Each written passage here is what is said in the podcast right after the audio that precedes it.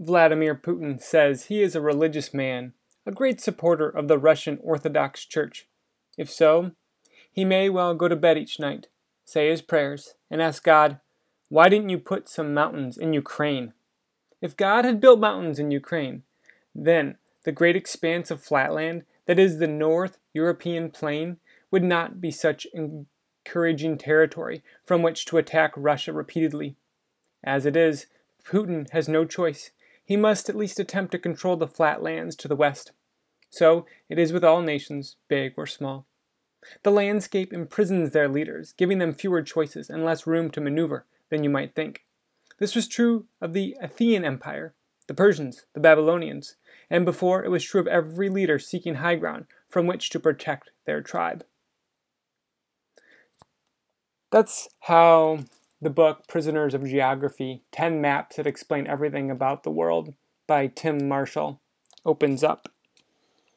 This was an excellent book.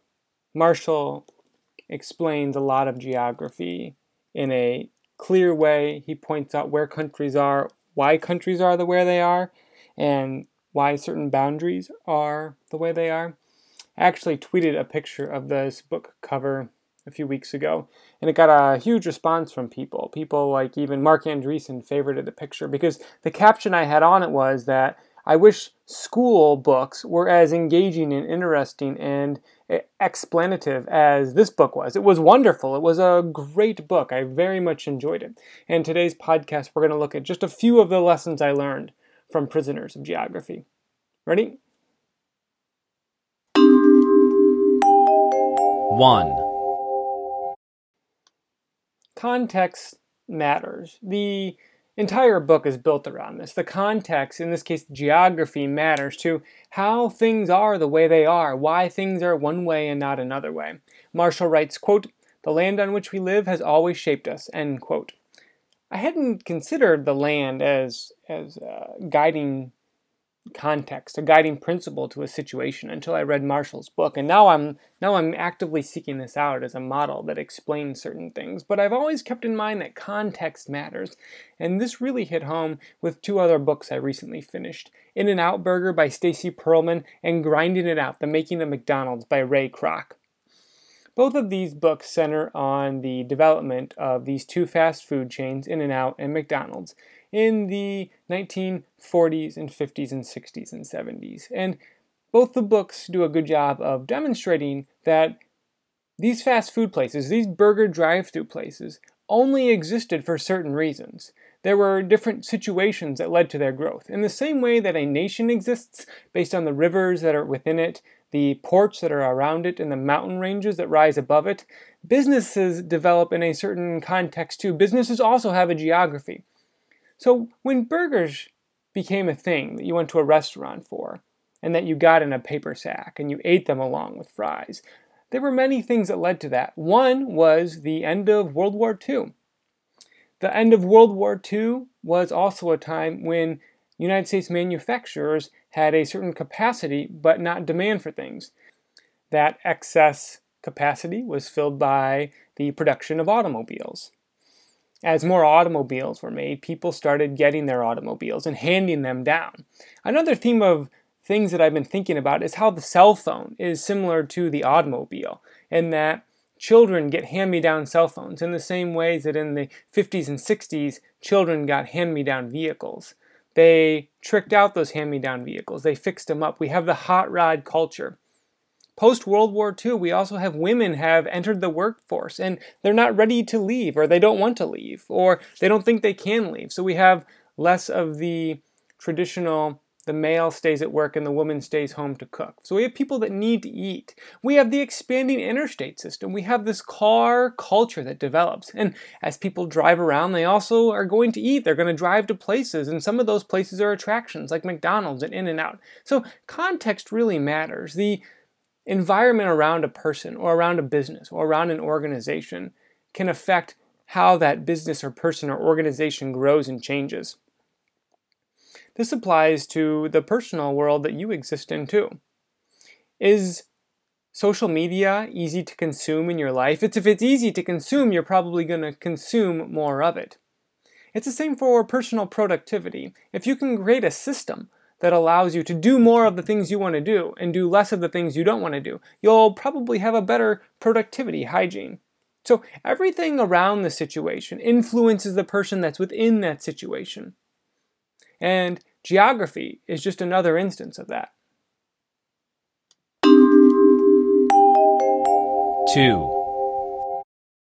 Another conclusion I had after finishing the book is that countries are very similar to relationships in that the government of a country is one party and the population of the country is another party, in the same way that I am one party and my spouse is another party. And countries maintain their situation in the same way that marriages do. There's really three things that each party needs. 1, can you provide for the other person? And for countries, this means, can you provide energy for the other person? Can you provide what they need to survive? Can you provide food for the other person? For example, a big part of the book about China is that China is building up its navy because it realizes that it needs its ports to remain open for Chinese production and consumption of goods, especially for importation of energy from places like Russia. So China's navy is building up because it's part of what that country needs to provide to its population. The second thing is, can you protect? The British Navy exists to protect the British people. The French nuclear program exists to protect the French people. Russia has never been invaded because you need incredibly long supply lines to invade Russia. So countries also need to be able to protect the population.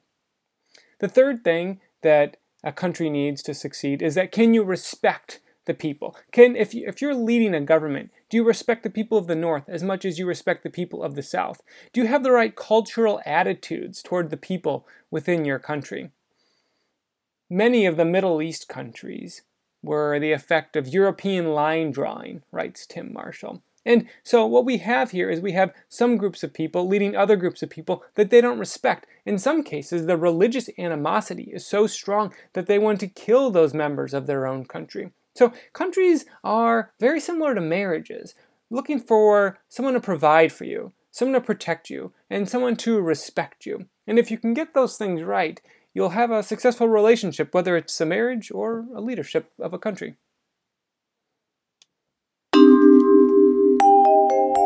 3. One of my favorite podcasts is Dan Carlin's podcast, Hardcore History.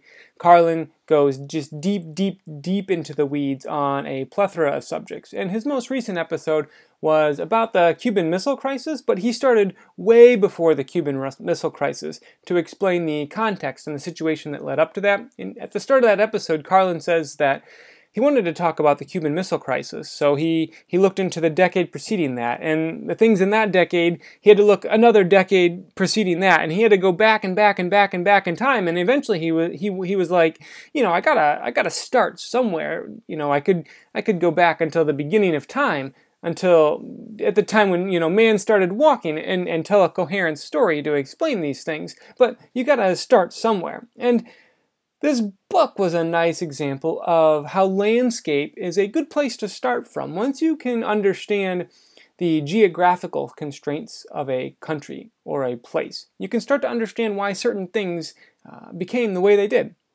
So France, for example, Marshall writes, is a wonderful country. It has farmland, it has some decent rivers, it has some natural boundaries as well to protect it.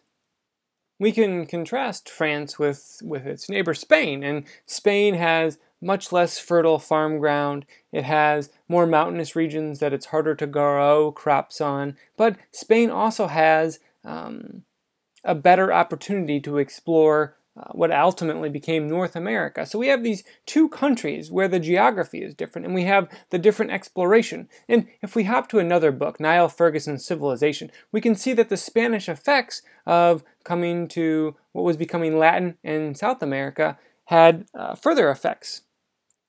This is what Ferguson writes, quote, "British colonization generally produced better economic results than Spanish or Portuguese wherever it was tried.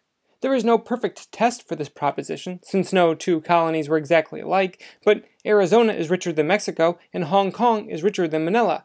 So perhaps British colonization of Mexico and Peru would have had better long-run results than Spanish, ultimately producing some kind of United States of Central and South America.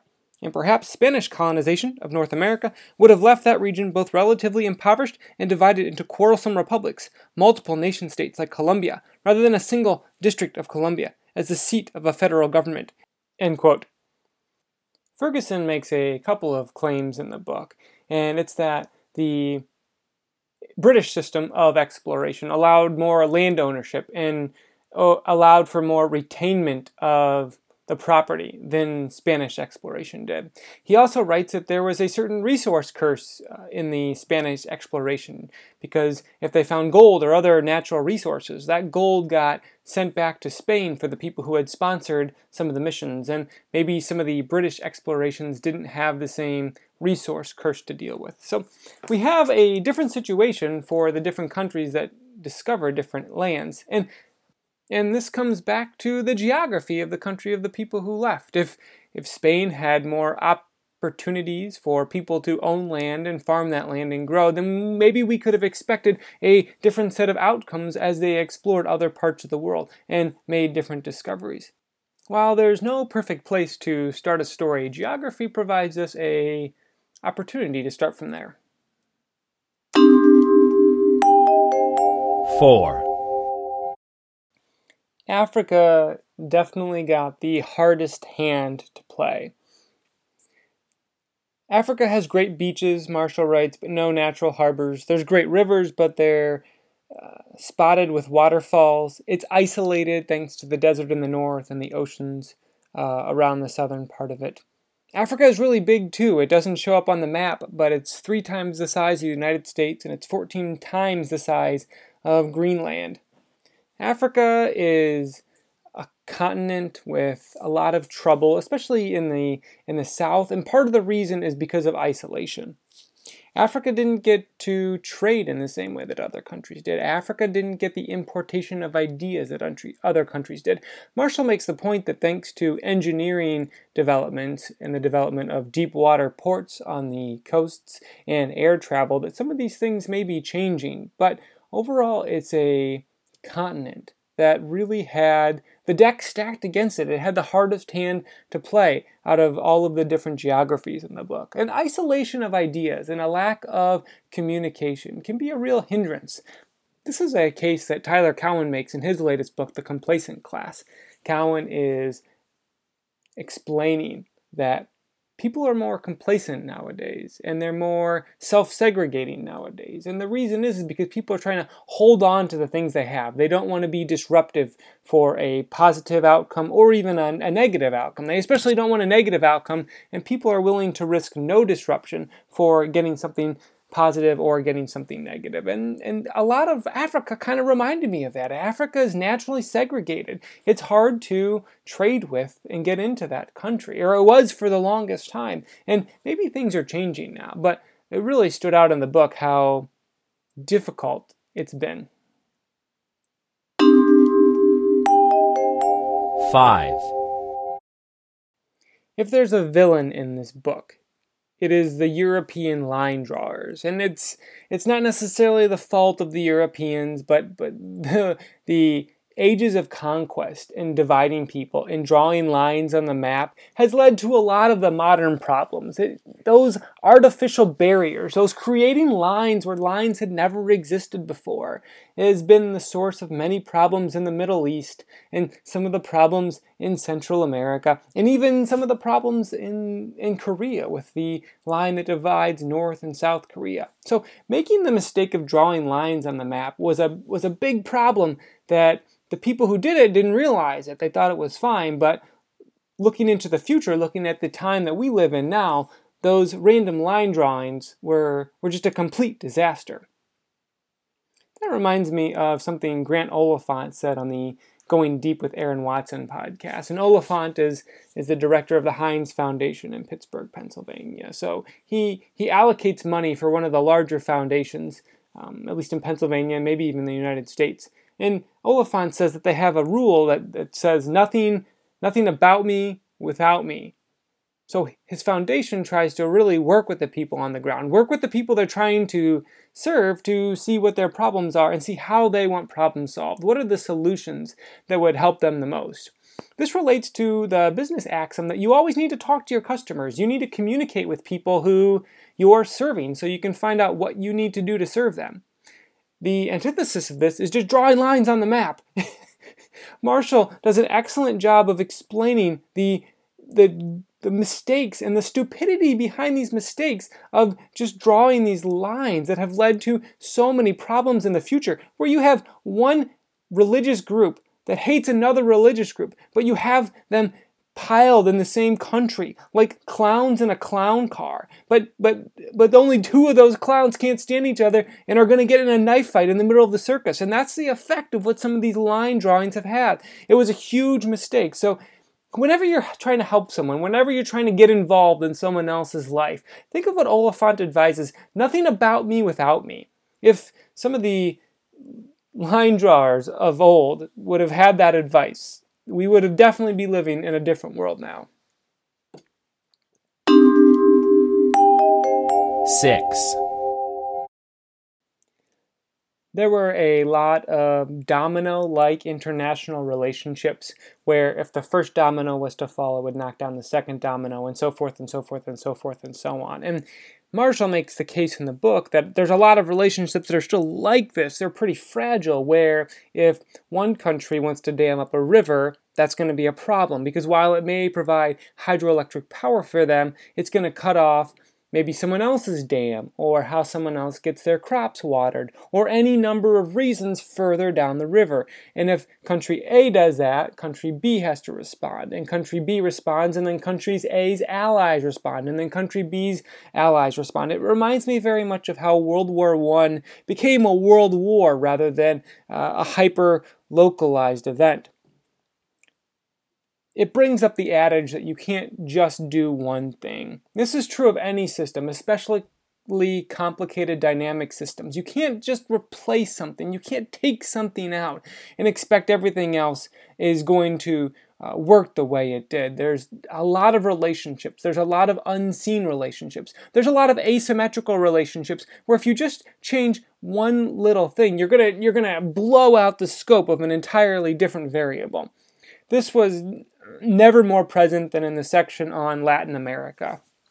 Marshall writes that the war on drugs in Colombia shifted production and distribution to Mexico. So what we have here is we're trying to stop this problem of drugs in the United States, and there's a war on drugs in Colombia, and it succeeds to the effect that then those drugs are moved to Mexico, and that creates an entirely new series of knockdown dominoes in Mexico.